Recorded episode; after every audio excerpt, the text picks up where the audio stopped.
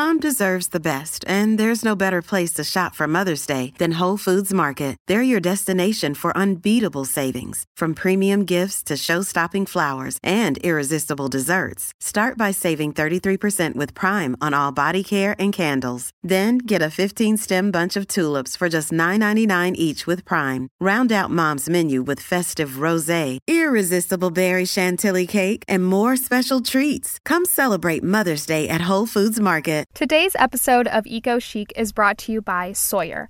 Sawyer's goal is and always has been to improve your outdoor experience while also making a difference in people's lives. I'm personally a huge hiker, a big outdoor advocate. Sawyer makes products that seriously elevate that outdoor experience.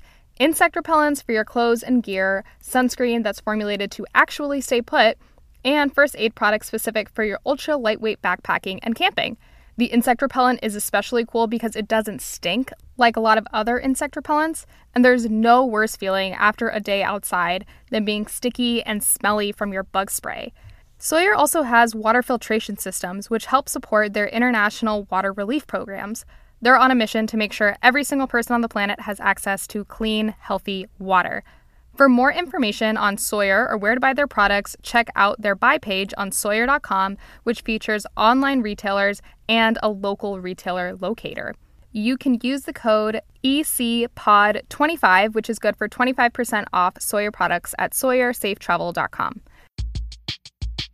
Everything you do is making an impact in this world. This is not an elitist issue. This is a quality of life issue. How dare you! And I feel like it's my responsibility as a human being. So what? The world is at stake. You're listening to Eco Chic, a podcast about climate, sustainability, and eco conscious lifestyles. What, like it's hard? Hey y'all, welcome back to Eco Chic. My name is Laura Diaz. I hope you're doing well. I hope you're doing as well as you can be. I appreciate you tuning into the show. We are speaking today with Marci Zaroff, which is unreal to me. She is such a pioneer in the eco fashion movement and truly this eco renaissance, which we get deep into. I want to take a sec to remind you if you enjoyed today's episode of Eco Chic, you can rate and review on Apple Podcasts. You can subscribe to this feed wherever you find podcasts. We're putting out episodes all the time, especially while we're all at home and trying to really find a new normal. I hope to continue providing valuable content for you. So it's helpful if you subscribe. You can find us on socials at Eco Chic Podcast on Instagram and on Facebook. You can sign up for our fabulous newsletter comes out once a week, totallyecochic.com. There's a little pop-up and that's also where you can find our produce bags, silicone bags, other fun stuff if you're interested in supporting the show in some sort of physical capacity. So, with that, let's get into it because, like I mentioned, today we're talking with Marci Zaroff. Marci Zaroff coined and trademarked the term eco fashion in 1995, really a pioneer. Marci is an internationally recognized eco lifestyle expert, educator, innovator, and serial ecopreneur. Something I really admire about her is that Marci has had a hand in so many different industries. She's truly an expert on this collective eco consciousness conversation that we're having as consumers. She's a driving force in the environmental movement for almost three decades now. Marci is the founder of leading sustainable fashion lifestyle brands like MetaWear, Under the Canopy, and Farm to Home. She's the executive producer of Thread documentary Driving Fashion Forward and co founder of Good Catch Foods, Beyond Brands, and the Institute for Integrative Nutrition, which is the world's largest nutrition school. If you know anyone that's a health coach, there's a very good chance they were certified through the school that Marci founded. Marci is also a board member of the Organic Trade Association, Textile Exchange, Fashion Revolution USA, and Cradle to Grave's Fashion Positive. She was a key figure in the development of the Global Organic Textile Standard, GOTS, and First Fair Trade Textile Certification. Marci has received countless recognitions and awards for innovation, women in business, fashion. She's again really done it all. Marci's first book, Eco Renaissance Co Creating a Stylish, Sexy, and Sustainable World, was released in August of 2018. We do talk quite a bit about the term eco renaissance, both in the case that she lays out in her book, but also how it's a very comprehensive term to describe her life's work and where consumerism is going. I do want to be upfront in that I have not yet read Eco Renaissance, but I hope to do it very soon. It's a book that has been on my radar for a little while because I'm very familiar with Marci's work online. I think that she has an excellent network. On Earth Day, I attended a fabulous panel that she put together through Yes and that had a lot of great innovators in the eco fashion movement. And then she also does a lot of work again in food, in textiles, in social justice. She's all about authenticity and a collective, unified effort when it comes to the climate conversation and the sustainability movement. So there's a lot of ways that you can get in touch with her work, especially if you're looking through any of the brands, if you're looking on her personal page. I will of course have everything I can linked down in the show notes. But if you are a conscious consumer, there's a very good chance that you've already been touched in some capacity by Marci Zaroff. We talk about a lot. We talk about fashion, we talk about food, we talk about the economy. And Marci has a really good handle on the psychological and even spiritual benefits to a lot of this movement. So I think that's a really cool, different perspective that I'm excited to bring to the show today. So, with that, let's just jump right in. Let's talk about the eco renaissance, how we're evolving into a more conscious, sustainable culture with Marci Zaroff.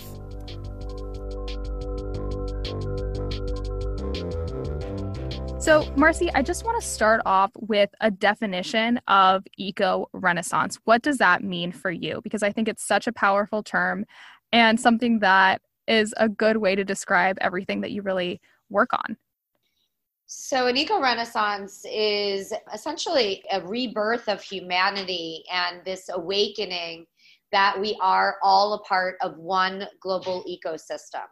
And so, the name itself is the fusion of a rebirth of an ecosystem. And in an ironic way, right now, um, the eco renaissance has never been more relevant than it is today, coming, you know, out of, or hopefully soon coming out of this pandemic. I connect the dots in the book of food, beauty, wellness, art, fashion, and business, which I believe are the spokes in the wheel of popular culture and the common thread that weaves you know all these chapters together in the book are the principles of creativity connection community collaboration and consciousness. And the ultimate premise of the book is through the lens of design we can change the world. You have to lead people at a visceral level appeal to them aesthetically. So if it's food it has to taste good first and foremost. There's your yes and you want it to be you know organic fair trade you know all the layers of ethical responsible and healthier for you your body your family and the future. And i would say the same thing about every chapter. It talks about what is the yes. Again in beauty the yes is functionality and scent. In fashion the yes is style and quality and price. And the and across each of these popular culture sectors really is taking it to the next level. And that's really the premise of the book. Again is yes and Let's talk a little bit about this yes and philosophy when it comes to fashion, because I feel like you've been in the space for so long. You must have an incredible overview of how sustainable, ethical, well rounded, eco conscious fashion has changed in the last two decades or so. I would love to hear your perspective on what the space looked like when your career was really first starting out versus what it's looking like right now. Well, when I was first starting out, so you know, I, I coined and trademarked the term eco fashion in 1995. And if you would have Googled that term, I mean, of course, this was the beginning of the internet. I was the only listing. So if that gives you any sense of, uh, yeah, uh, you know, so it was just Marci Zaroff. And then when I founded my first sustainable fashion and home brand under the canopy, that was the second listing. So today if you google that term it's you know somewhat ubiquitous for this movement. So obviously i've seen you know the journey of a thousand miles or a billion miles uh, yeah. right? And it's been a long and winding journey. I would say it's not a straight line. It's lots of twists and turns and two steps forward one step back every every step of the way. What gets me super excited today is the internet has really changed the game. And over time, as it's taken root, the whole idea of transparency, which was really, in essence, the DNA of eco fashion when I started it, today you can pull the curtain back and ask the question who made my clothes? What's in my clothes? Where are my clothes from? And that's game changing, right? Because there was a day where fashion brands and designers could literally talk at you and tell you what you should buy, right? Through classic advertising and department store windows and fashion models on billboards. And it was very much on the surface. And that's why when I first coined the term eco fashion in 1995, that people thought I was crazy. And the response that was probably most frequent was, that can't work, Marci, because those two worlds are so dichotomous people who are into fashion are all focused on somewhat of the material world and the way you look, which is very much at that surface level, even if it's coming from within from a creative sense, right? It's really what does it look like on the outside. Whereas the movement for whether you're going to talk about the environment or humanitarianism, consciousness, uh, we're really driven by a deep sense of purpose, a more spiritual, less physical mindset. And so in the early years of the movement, when I would go to natural products industry conferences, there wasn't really a sense of fashion. There was almost a prejudice and a stigma that, well, if you were fashion, you know driven you were likely materialistic. And on the other side you know the people in the fashion industry were prejudiced against you know the quote tree huggers. Oh they have no sense of style. They're just crunchy frumpy boxy beige boring made from hemp. Can you smoke it after you wear it? It's overpriced. How do you really know if, it, if it's doing anything good? There were all these stigmas. And so my mission when I started my work in this path or on this path was really to bridge those worlds and to bring style into the world of change and bring change into the world of style and bridge the fashionista with the tree hugger and bridge the tribe and the boardroom because I'm all of that. And to me, I was sitting there saying, wait a minute, but i i'm conscious. I subscribe to being environmentally and socially responsible.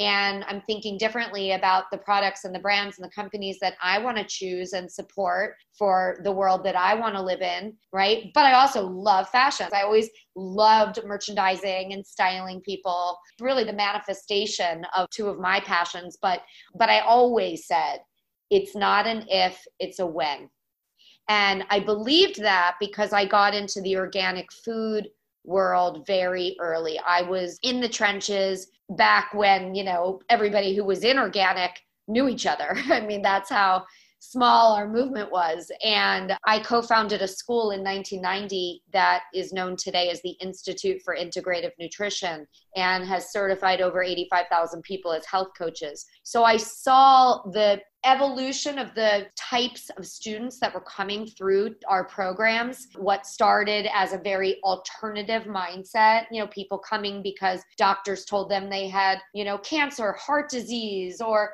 degenerative illness of some sort or skin conditions or all these different you know health issues that were they were being told either you're going on a life of medicine or you should be thinking about the choices you're making. And so a lot of times people would come into this lifestyle to heal themselves. And so that's where it started. But i would watch that seesaw start to tilt where it was more preventative mindset. It was more driven by a younger generation saying, wait a minute, I don't want to subscribe to these kinds of toxic chemicals going in my body or into my home. And so as that shift happened, you know, eco fashion really is the next frontier as, as far as I believe. And so I always approached eco fashion from a more spiritual lens that over time people who were drinking the proverbial organic food Kool Aid and more conscious eating habits would eventually catch on to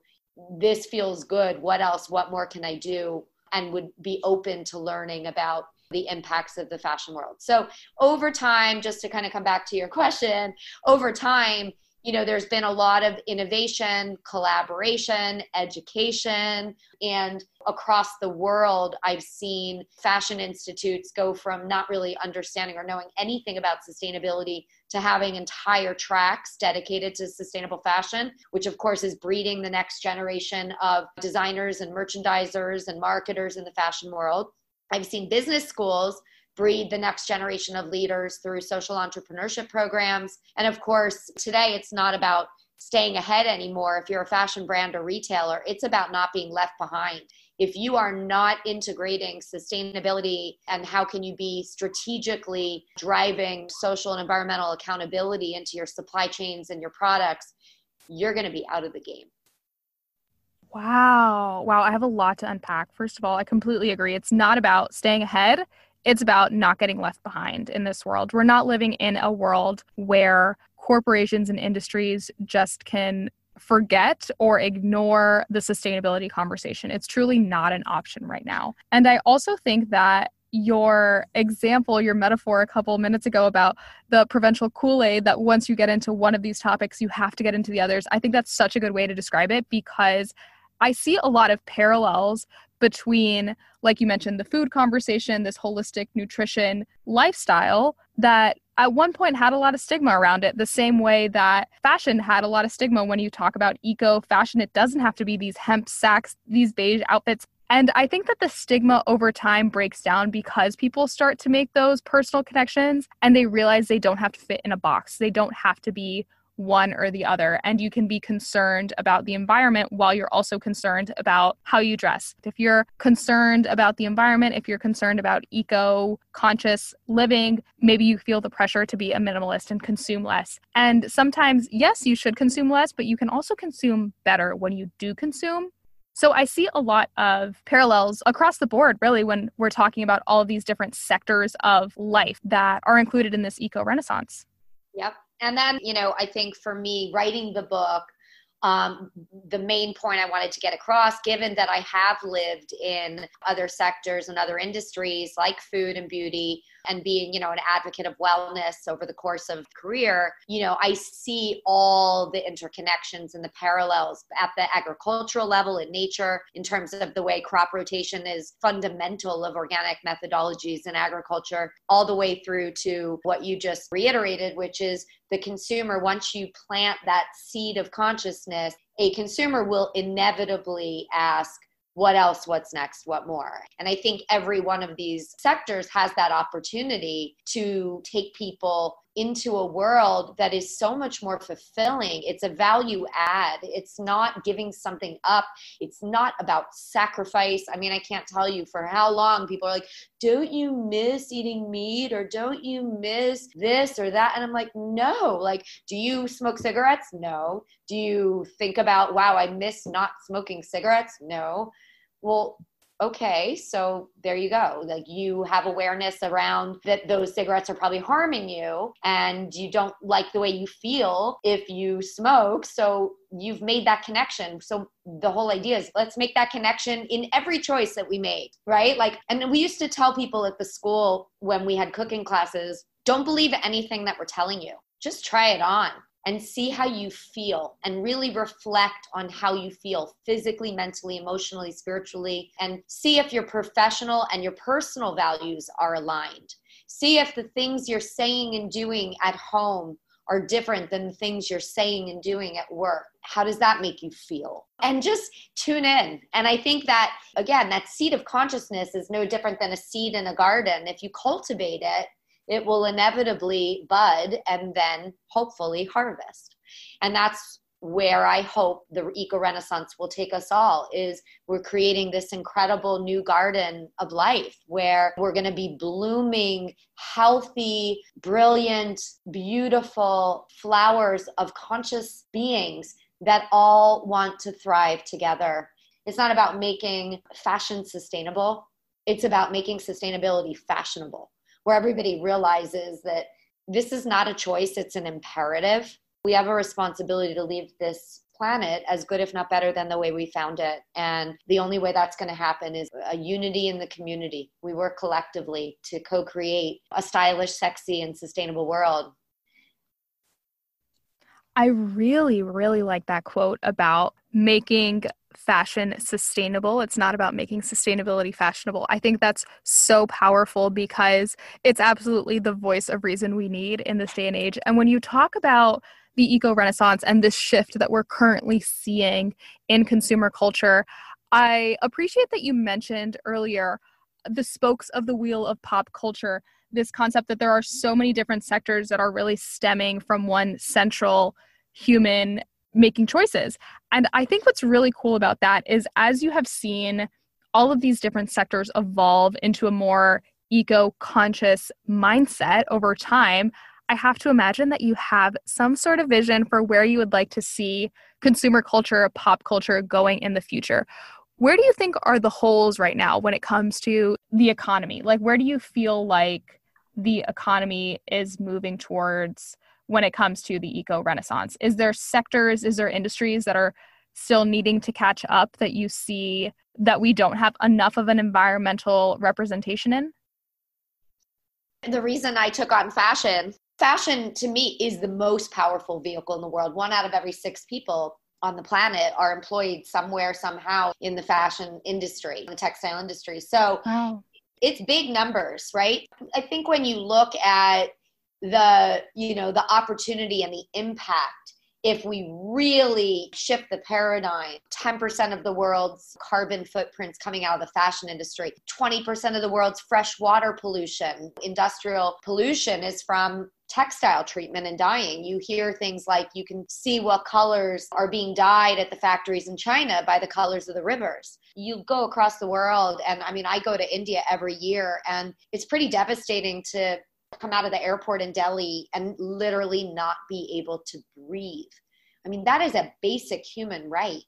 And so much of that is the amount of waste and air and water pollution and chemical use from the fashion and textile industry. And then when you look at social justice, which is just disgrace, I mean, you still have slave labor in our industry, and everybody buys clothing, everyone buys bedding, everyone on the planet, pretty much you know, even if it's just a few things, right? Everybody has to wear and use textiles. So I do think food is now on its way. I mean, relatively speaking, and you talk about business case and numbers, there's no greater business case than organic. Today, the organic industry in America alone is a $52.5 billion industry. It's had almost double digit growth rates for, you know, 20 consecutive years there's more demand than there is supply. We have about 12% demand in this country and maybe only about 5% supply. So we're importing 7% of the organic products on the shelves just to meet the demand of today's consumer. And 52% of organic shoppers are millennials. And that's a testament to the fact that the next generation is also primed for organic because of transparency being forefront. And the number one reason that, you know, people typically start embracing an organic lifestyle is when they have children and so you think about the amount of millennials that have had kids and the amount that will continue to have kids. So that trajectory is only going to go up. And then you look at job creation 60% of organic businesses are creating new jobs every year. In fact, during COVID 19, they're thriving right now because consumers are searching for healthier products and because of everything we're reading about building your immune system.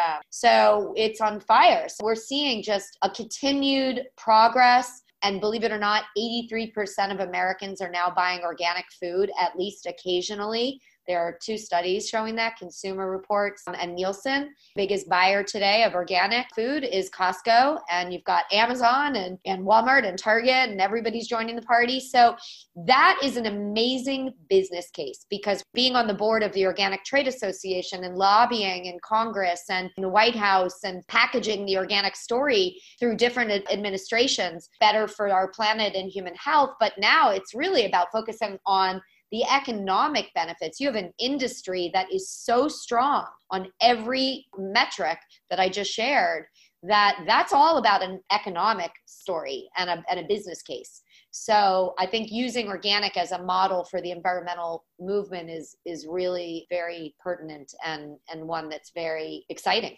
Frankly. Yeah.